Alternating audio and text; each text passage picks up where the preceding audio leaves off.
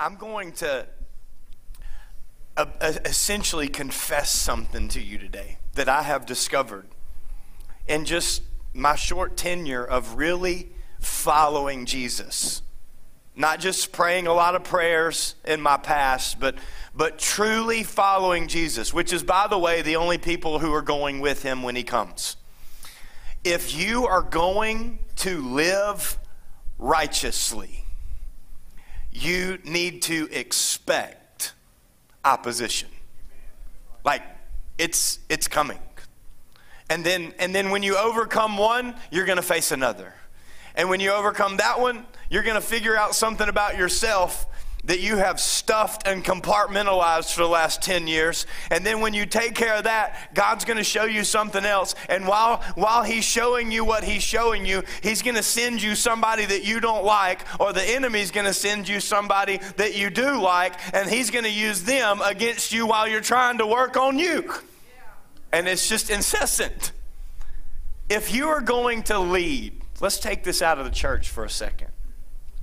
If you're going to have any influence in society, on the job, at the workplace, with your family, in your home, if, if you're going to coach student athletes in this day and age that think they all deserve playing time and scholarships, come on, somebody. Oh, that one didn't resonate. Okay, if you're, if you're going to teach a spoiled, rotten child in this generation who every time you try to correct them in the classroom, you have to have a parent-teacher conference because you're really not teaching the child, you're having to deal with the parent. Can I get some amens in the house now? It seems like if you're going to lead, let's bring it back to the church, your family. If you're going to pastor your home, if you're going to live righteously, you're going to face opposition. Think of David. The story of David and the enemies that David would face are very similar. You can almost parallel them to the enemies and the opposition that Nehemiah faces, because the enemy doesn't have new tricks. He's still doing the same thing today that he was doing in the days of David. Why? Because it still works. And it still distracts people. And it still divides people. And it still discourages people. David, out in the field, playing his harp underneath the stars, just keeping the sheep. Yeah, I know, there was a time when a lion attacked the sheep, and And he, he threw a slingshot, a rock at him in a slingshot, and he killed the lion, and he, and he killed the bear. But, but he's out away from all the problems of the world and in the middle of the field. You know, when you're in the field, you got to kill some stuff sometimes. You just get to eat. Come on, somebody. Like, God sent him dinner. That's just a, not a challenge, that's a blessing. And his father, Jesse, only remembered that he had seven sons when the prophet showed up and asked who he could anoint as the next king. And the prophet reminded Jesse that he had forgotten about David, the eighth one, the youngest one, the one that was out in the field alone, playing his harp underneath the stars with very little opposition and very little distraction. I mean, just take care of the sheep. Just hang out with the sheep, David. We'll take care of all the rest of the stuff. And all of a sudden, the prophet calls David back into the city, and he anoints him as king of Israel. What a great moment, right? Until he stood up. And from the moment that he was anointed as king of Israel, he faced opposition for the rest of his life. He spent the rest of his life having to overcome the incessant opposition. The first one that he faced, he went to the battlefield on behalf of his brothers, by the way. He was bringing them food, and they scoffed at him. What are you doing here? I'm bringing you something to eat, jerk. Here, have the food I brought you. That's what older brothers are good for. And then he hears this giant out in the field. And so he goes down and he takes five stones, which is, by the way, the number of grace, and he stands in the grace of God, and he faces the giant, and he slays the giant. And then he has to, instead of being celebrated by the king and supported by the king, whose name was Saul, the person that should have been celebrating him and supporting him started throwing spears at him. And then he wanted to kill him. And David had to run for his life. He finally becomes king. And then the enemies begin to rise up in his own house. And his own son sits at the gate and recruits an army against him. Opposition. If you're going to live righteously, you're going to face opposition. If you're taking notes with me, I'll, I want you to write this down. There, the opposition will come, and they come in forms. The first form that they'll come in, number one, is the naysayers. Just to recap the story of Nehemiah, he was in the, the palace. He was like the second man in the Persian army, in the Persian Empire. He was the cupbearer for the king. The only person closer to the king was the queen. The king cared about Nehemiah. He was close to Nehemiah. He probably listened to Nehemiah. He supported Nehemiah.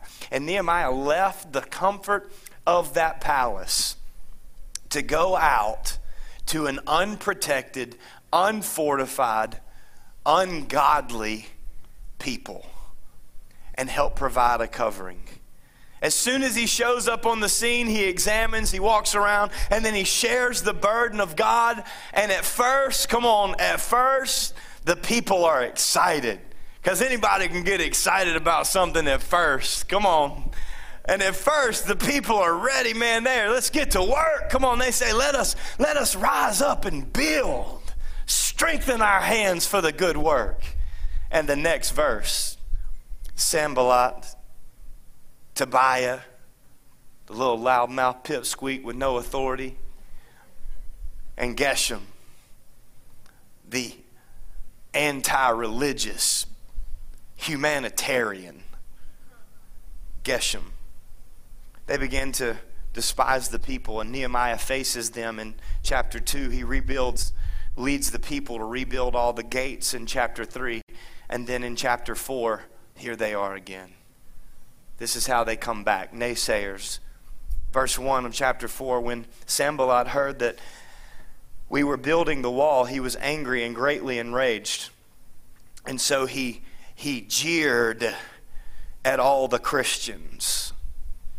He jeered and scoffed at all the church people. Come on, because hear me, listen, because when the enemy can't distract the pastor, he goes after the people. Because he knows that the pastor cares about the people. And so when he can't distract, because the pastor surrounded himself with enough boundaries and accountability and people that are protecting him and praying for him and holding him accountable to all those boundaries that he said he set up, he decides to go after the people that the pastor cares about. He didn't come after Nehemiah. Nehemiah already dealt with him in chapter two. So when he comes back, watch, he shows up this time with an army. I'm talking a judicial branch full of people. A legislature full of individuals. And he begins to jeer at the people. What are these feeble Jews doing? What you gonna do?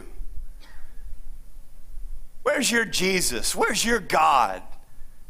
Come on, I know you look good on Sunday morning. What you gonna do now? You're not around all the rest of those people. Will they restore for themselves the wall? Will they sacrifice? Uh, come on, all of a sudden, somebody asks you to sacrifice. Like, oh man, this is gonna cost me something? I thought I just got to pray and be a part of something cool. I was just trying not to go to hell. I just, will you sacrifice? Will they finish up in a day? Look at all the work that's got to be done. You're never going to finish this. This world is going to hell in a handbasket, and you can't do anything about it. It's as bad as it's ever been. It's worse than it's ever been before. Jesus, come back and just spare us from this God-forsaken land. That's what the enemy's saying to him. What you gonna do here in these days? Well, they revived the stones. Remember that, the stones of David, the wall of David, the wall of Jerusalem, the glory days of Israel. Will they restore, restore the stones of the glory of God out of these heaps of rubbish? What you gonna do with these dirty, rotten sinners?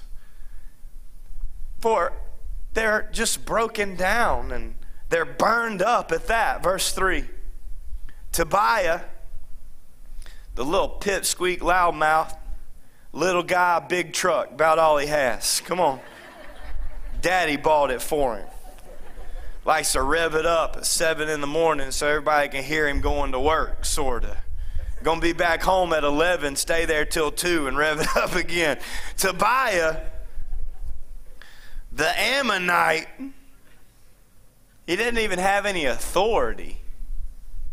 He's, he's, not even, he's not even a person of influence. He just has a big mouth. He ain't even going to talk to you. He's just going to talk about you.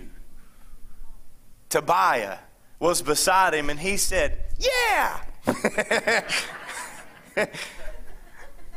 I can't do the whole thing that way. I'll just, what they are building, if a fox goes up on it, on it, he's going to break it down. He's going to break down their little fox. That thing can't handle a squirrel running across the top of it. Nehemiah's response. I want you to notice Nehemiah's response to the ridicule.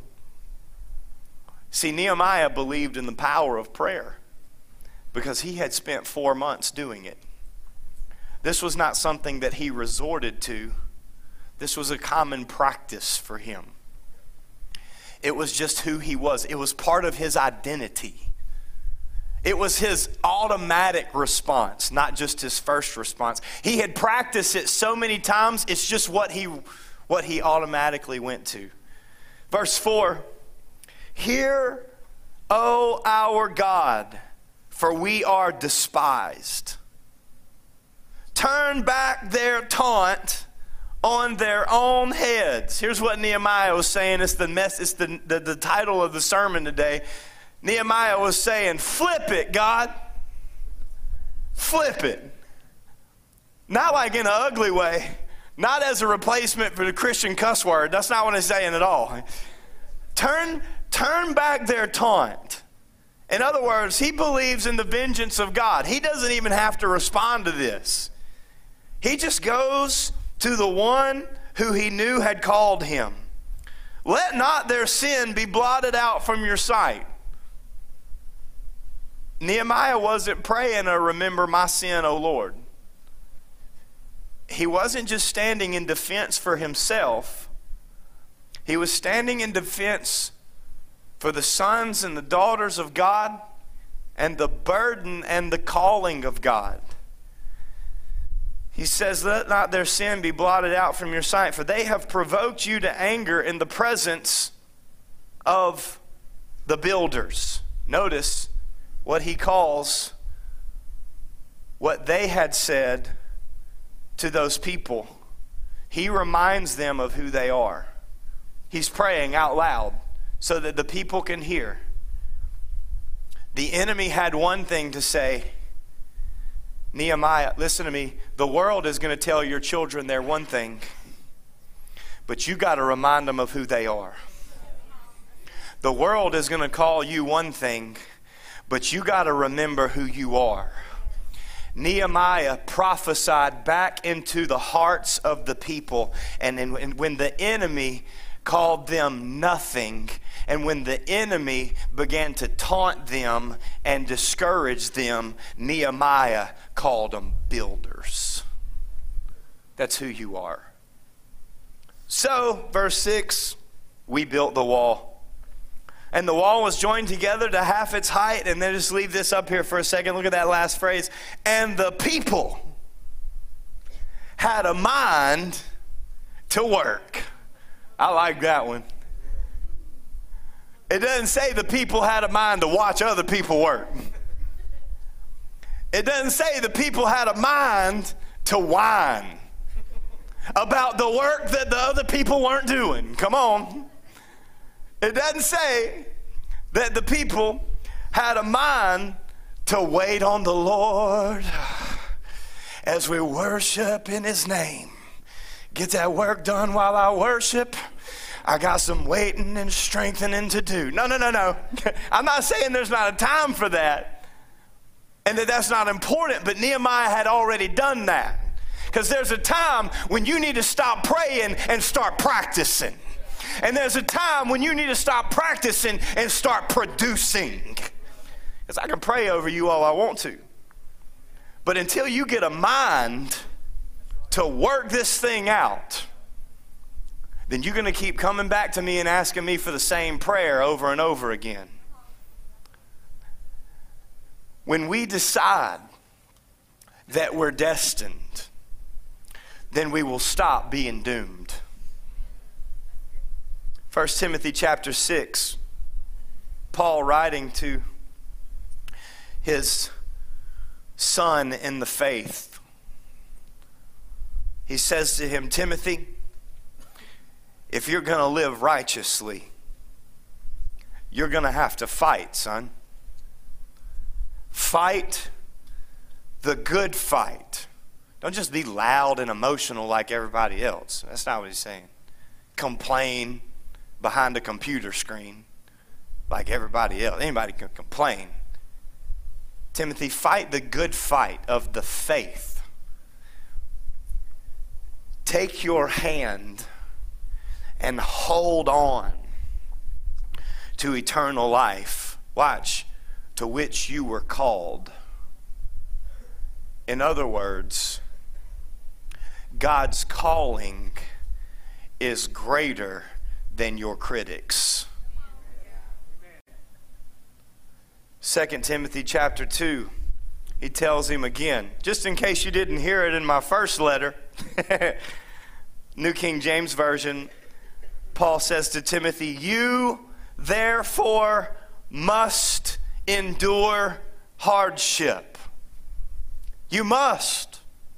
If you're going to make it, Paul, a person that received five times the beating that Jesus received before the cross. Five times. A person who wrote more letters in prison than most people care to read in a lifetime. Paul says, if you're going to make it in the ministry, well, I don't want to be in the ministry. Well, then you don't want to be a saint, because it is the saints, the people of God, who are equipped to do and accomplish the work of God. If you're going to make it, you must endure hardship as a good soldier. Come on, it's not, it's not always fun. It's not even always fulfilling. Sometimes it's frustrating. Sometimes it's a fight. But Paul also wrote, like, I'm not just swatting at flies, mosquitoes. I'm not just beating against the air aimlessly, flailing around. No, no, no. I have a purpose. Come on. God has destined me. He hasn't just saved me from things. He saved me for things.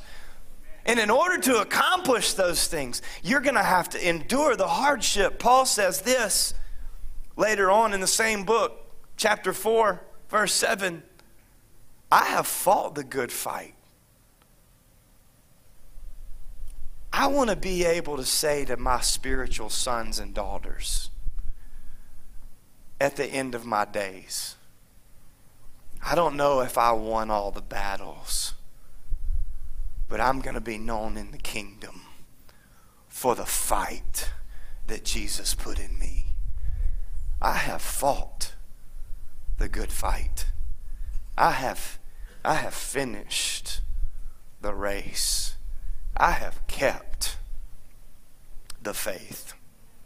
Number one, you'll have to face the naysayers. Number two, you're going to have to face the critical Christians. Some people think they have the gift of discernment. What they really have is the gift of discouragement. Come on. I heard uh, I heard some people that they're negative Nancy's. Some people are negative Normans. Some people are just negative ninnies. They just whine about everything. Maybe we might want to call them the doubting disciples.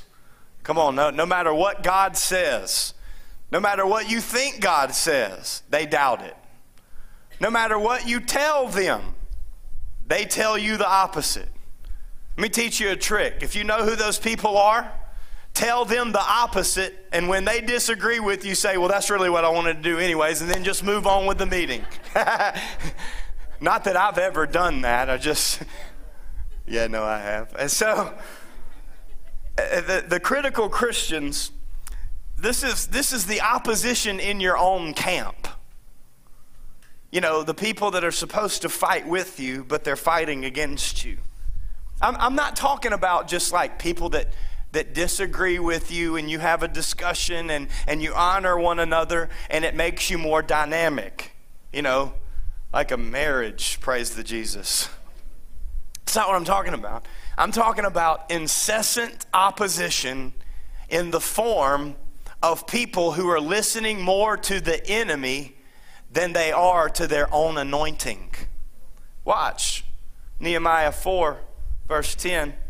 In Judah, it was said, the strength of those who bear the burdens is failing. Y'all got too many events at this church. How y'all having how many Easters? I gotta come to all of those. Is he asking for money again? The church called and asked me to serve what? I'm supposed to host a what kind of group? This better be a small group. I ain't trying to have all them people in my house. The strength of the few. Pastor, you got to recruit some more people. I'm getting worn out. I got to work all week. I don't know what y'all do all week, but I work. Listen, nobody's saying that. If somebody was saying that, I wouldn't be preaching it, okay? I'm preaching it before it's said or since it stopped being said. Come on, hallelujah. The strength of those who bear the burdens is failing. There is too much rubble. Now, why in the world would they use that word? This wasn't rubble. These were the stones of the walls of David, Solomon, in the glory days of Israel. Why would they call the precious stones of God's wall of protection rubble? Because that's what the enemy called it. And instead of operating in their anointing, they are echoing the voice of the enemy. This rubble is too much, man. Man, all these new people, they don't, they don't smell right. They don't, they don't look right, man. All these new songs, man, I don't, I mean, I know they're playing it on Air One right now, but do we just have to do all these? What about some good old Jesus is coming soon for me? What are we doing? So loud. In this house, by ourselves, watch, by ourselves, we will not be able to rebuild the wall. I love this. Nehemiah, verse fourteen, says, and I looked and I arose. Here's what was happening. Nehemiah was sitting over at the side like this, and he was listening to some of the stuff that was going on. The Bible says, after they said what they needed to say at the business meeting, you only get that joke if you've been to a business meeting where those things happen. The Bible says Nehemiah, after they finished saying what they wanted to say, he stood up. He said to the nobles, to the officials, and to the rest of the people, do not be afraid of them. He's not speaking to the people who are being critical, even though he's probably not too happy with them because he's human. He's not talking to the individual or the person. He's talking to the enemy that is causing the person to feel the way that they're feeling. So he's talking to the spirit behind the opposition, and he is reminding them, do not be afraid. Why? Because you're not supposed to do this on your own. You never had to build this wall by yourself. You never had to walk this thing out by yourself. You never had to figure this thing out. You never had to fix all of this stuff. Remember the Lord, who is great and awesome. Remember the all factor of the Almighty God that you serve, and fight for your brothers, and fight for your sisters, and fight for your sons, and fight for your daughters, and fight for your wives, and fight for your house, and fight for your heart, and fight for your habits, and fight for the people that God puts in your path. Somebody rise up and build something that needs to be built, and remember that it was God that said, I will build my church, and the gates of hell, Sanballat, Tobiah, and Geshem, or any other critic, shall not prevail against what I build. So fight, says Nehemiah. I don't know if this is in your notes. I don't believe it is. This verse is. Verse fifteen says, when our enemies heard that, I like that.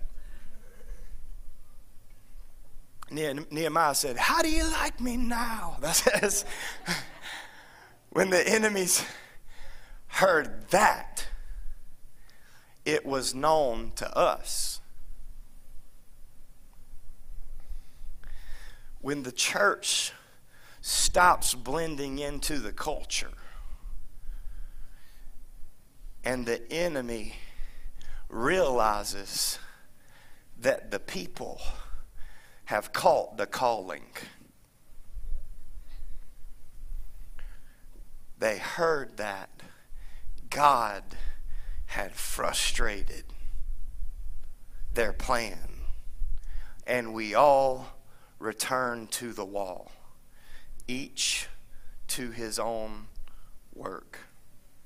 Watch this, listen. They overcame the criticism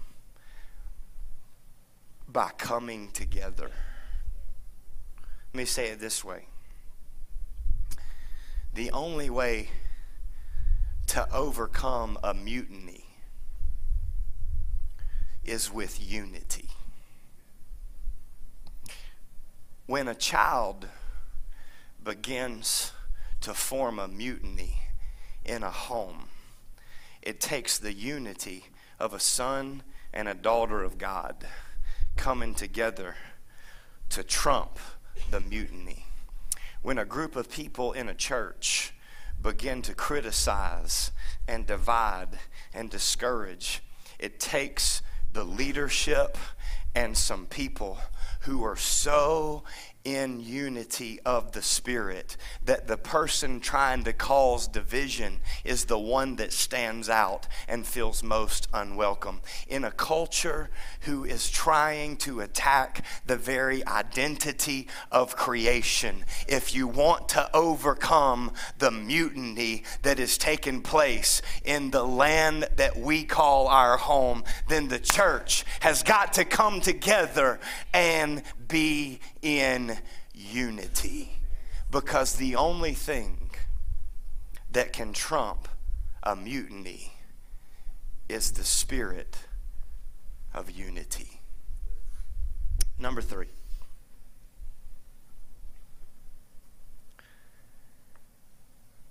when the naysayers can't have their way and their critics are reminded of their calling and they come together and get back to work. In chapter five, we actually see some greedy people who try to take advantage of the less fortunate people. And Nehemiah steps in and deals with that as well. Abuse is never okay. Scripture has never tolerated it or allowed it. And then we jump into chapter six, and we see that the enemy comes back with another blow. In fact, they try this four times. This is how uncreative they are. They try the same thing four times. Number three is the distractors. When the enemy can't discourage you, and and when he realizes um, that you can't be divided, then he begins to attack to a place where you forget your focus. One after another, after another, after another, you become distracted. You become distracted from God's purpose by bills, just like everybody else. You become distracted from God's purpose with temptation, just like everybody else. Become distracted from God's purpose by sickness, just like everybody else. When the enemy cannot discourage you from your destiny, and he cannot divide you because you came back together, he begins to try to give you more to do than you can ever get done. Hang on, I'll preach it. Nehemiah six, verse two, when Sanballat, maybe it starts in verse one. Now when Sanballat and Tobiah and Geshem the Arab and the rest of our enemies heard that I had built the wall and that there was no breach left in it, although up to that time I had not set up the doors in the gates. We rebuilt the gates, but the doors needed to be put in. Somebody put the doors in. Verse two, Sanballat and Geshem sent to me. Where is Tobiah? He never had any authority. He just has a big mouth. Sanballat and Geshem sent to me saying, hey, come let us meet together at Hakephrim in the plain of, oh no. Now, I don't know if God did that on purpose, but I think he did. And Nehemiah says, but they intended to do me harm. A very well-known businessman who I don't want to give credit for the statement because I don't like him. But he did say the statement. You can Google it later, figure out who he is. He said this. I agree with this. Sometimes you just chew up the meat and you stomp on the bones, okay? Um, yeah, no, you're just supposed to spit them out, but I don't like this guy that much. So I pray for his soul. Doesn't mean I have to like him. I don't just love him. I just don't like him. Okay, so he said this, though. Uh, a successful person, the difference between a successful person and a very successful person is the way they learn to say no. Let me say this one. Doctor Sam Chan, I love Doctor Sam Chan, and I like him. Very renowned Christian leader, C E O, business leader as well. He said this, when you're young, you have to say yes to as many things as you can, because as you get older, you're gonna have to learn what to say no to. Because if you don't, you will always just simply be distracted. That is the essence. When I got here, the first few weeks, there was this expectation of the pastor. And I think we've just about kept everybody that started out with us, but there were some expectations. And guys, look, I have never really been good at living up to other people's expectations of me because I'm honoring. And I know that. I don't think that's like a God-given quality. It just is the way that I am. But I realized that there was no way that one person could live up to the expectations of all these people. I knew, I knew in my head at that time when we had a hundred people coming in November, I knew that God had something more for this church than one person could ever facilitate. And, and people would say, man, this, this can't get done. People would say, hey, I would get, we would get phone calls. This person's in the hospital. This person's sick. This person's homebound. This person needs this. This person needs that. And I said, well, hey, whoa, hey, whoa. I have a family, and I'm planning on making it in ministry for the next thirty-five years. I'm not running around all week doing a whole lot of things that one hundred twenty other people are perfectly capable of doing too. So we're gonna build a team, and those people are gonna go pray with somebody in the hospital. We're gonna build a team, and those people are gonna call people at home that can't get here. We're gonna build a team, and we're gonna send our services online. We're gonna build a team, and we're gonna have two services so that you can serve in one and attend another. We're gonna build a team because I have a bride and some babies and some things that I know God has called me to do, and if I spend all my time doing what you expect me to do, then I might miss out on what I'm anointed to do. The Bible, and I'm not above it. I hadn't preached this. I've been four and a half years. I never preached this before. I'm not above it, but on a Sunday, I'm called to preach. That means I'm not doing plumbing. I don't do plumbing at my house. I call a plumber. If the plumber busts up in here on Sunday and says, God called me to preach, I'm gonna say, not here, he didn't. You got the wrong address. You better go back to the one that's sending you. Because there are some things that only you can do. And it's not better or worse than what somebody else can do. It's just what you're supposed to be doing.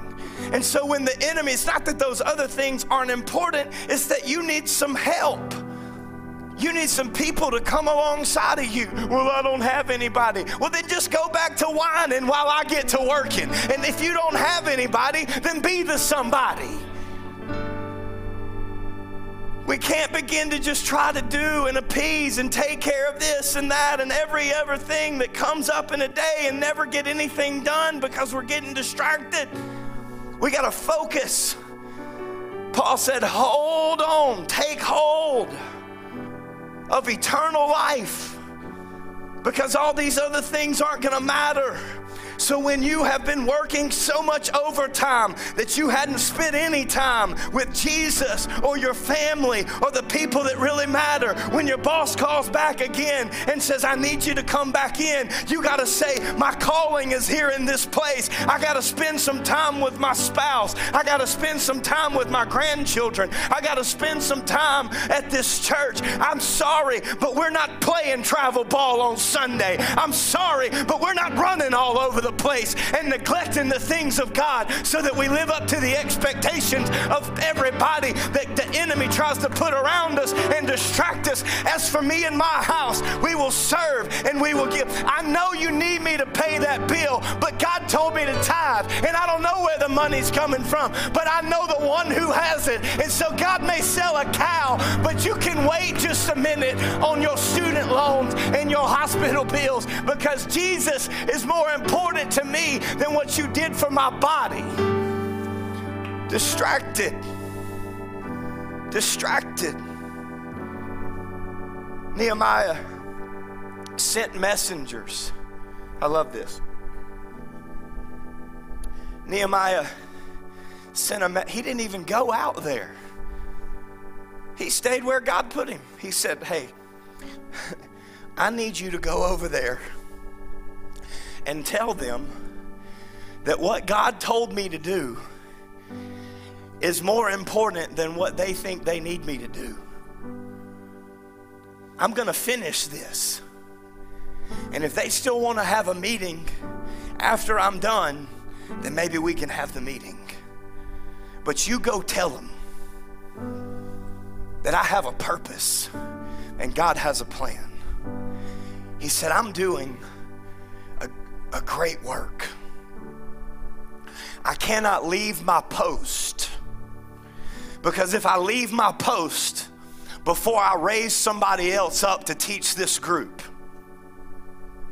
if I leave my post before I raise somebody else up to pray this prayer, if I leave this post before I recruit somebody and release somebody to carry the mantle of this specific issue in my place, I cannot come down. Why should the work stop while I leave it and come down? Come on, I'm finishing. Jesus, Mark chapter eleven. Jesus went through the sheep gate, and he he went into the temple that Ezra had built underneath the wall and through the gates that Nehemiah led the way in building. And he walked into the temple, the house of God. Now Jesus, he would say that he is about his Father's business, and his Father's house is to be a house of prayer. This was his calling. This was his assignment. He had a purpose when God instituted a plan. So when Jesus walked into the temple, I stole this from uh, another pastor on Instagram last week, and I said, they might not know who you are, but I'm still in that next Sunday because it goes right in with what I want to preach. His name is Pastor Samuel Rodriguez. He actually helped produce the movie Breakthrough that we celebrated a couple of Easters ago. He, he, Jesus didn't walk in and see the, the den of robbers in the house of God, the critics and the doubters in the house of God. He didn't walk in and go, hey, um, you guys are going to want to take that stuff off of this table, um, because I'm I'm I'm gonna turn it over because I don't want you using this. See, some people only know the gentle Jesus. Some people only know the sweet Savior.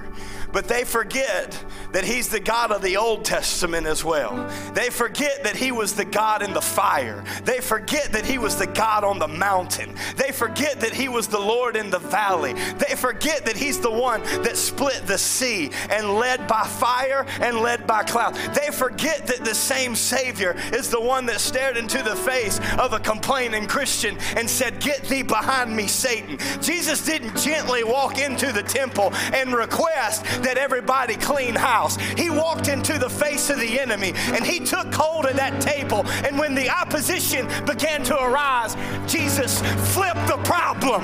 And when they came against his head and they came against his heart and they began to accuse him over his habits, Jesus began to flip it. When they came against his house, he flipped it. When they came against his calling, he flipped it. When he came against his purity, he flipped it. When the enemy tried to tempt him with some pieces of bread, he flipped it in the face of that devil. Come on, he didn't bop it.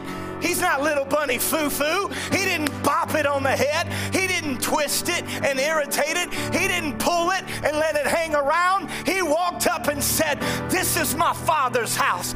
I am the temple of the New Testament. And this opposition is not allowed to stay because I have an assignment. I will fight the good fight. I will finish the race. I have kept the faith." Nehemiah, fifty-two days. Verse sixteen.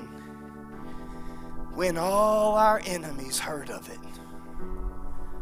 all the nations around us were afraid, and they fell greatly in their own esteem. Do you know why the world and the society is so audacious today against Christianity? It's because they're not afraid of the church because the church has learned how to look just like them and say that they believe something else. But when the people of God get back to the things of God and they re-Bible themselves and their house and their habits and their attitudes and their habitat and their desires and their longings and their pursuits and what they truly invest in and what they truly believe in, and it is reflected in the way that they behave, and God begins to take somebody that should have given up, and God begins to take somebody that shouldn't be able to stand up, and God begins to take somebody that should have stayed back over here or gone back to who they used to be, but their friends don't recognize them anymore, and they criticize them because they're not willing to fall with them any further than they already had. When God begins to have his way in the hearts of his people again, then the world will remember the God of Abraham, Isaac, Jacob, and Jesus, and the light of God will shine brighter than it's ever shone before. For they perceived that this work, the only way that you could be who you are, the only way that you're doing what you're doing, is because of the all factor of God. Remember the Lord, how great and awesome is he. Would you bow your head and close your eyes? Jesus, we need your help in this society. We need your help in our hearts. We need your help to train our children. We need your help to overcome every temptation. We need your help to look like what we say we believe. Lord, help us to pray for our naysayers. Lord, help us to be coached by our critics. But God, help us to never become so distracted that we neglect to accomplish our destiny. Help us, Jesus. Build your church. Anoint our hands to reestablish the boundaries of culture.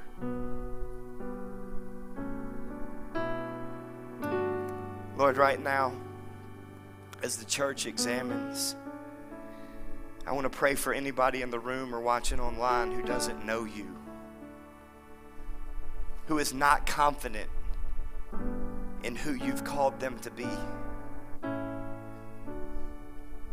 It's cliche, but God, if they had to stand before you today, they would not hear, "Well done, good and faithful servant." They would hear, "Fearfully, depart from me."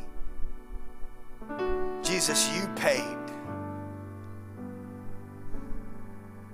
You sacrificed so that all we had to do was surrender. Lord, I pray right now for anybody that needs to surrender their life to you.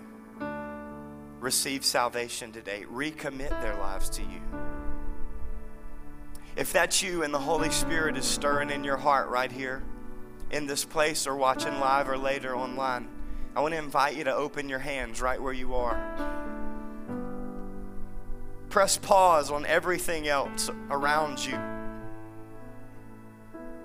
and acknowledge the presence of God who has been pursuing you relentlessly for this moment right now. Position yourself in a posture of surrender and just begin to confess the things that you know you need to let go of. Begin to confess the things that you know you've been holding on to and just cast those off. Just cast them off.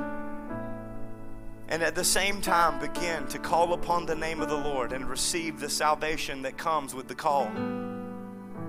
Church, I want to invite you to pray loud so that anybody that needs to pray this prayer would have the confidence to pray out loud. Come on, let's say it together. Say it with me. Jesus, forgive me for listening to the wrong voices.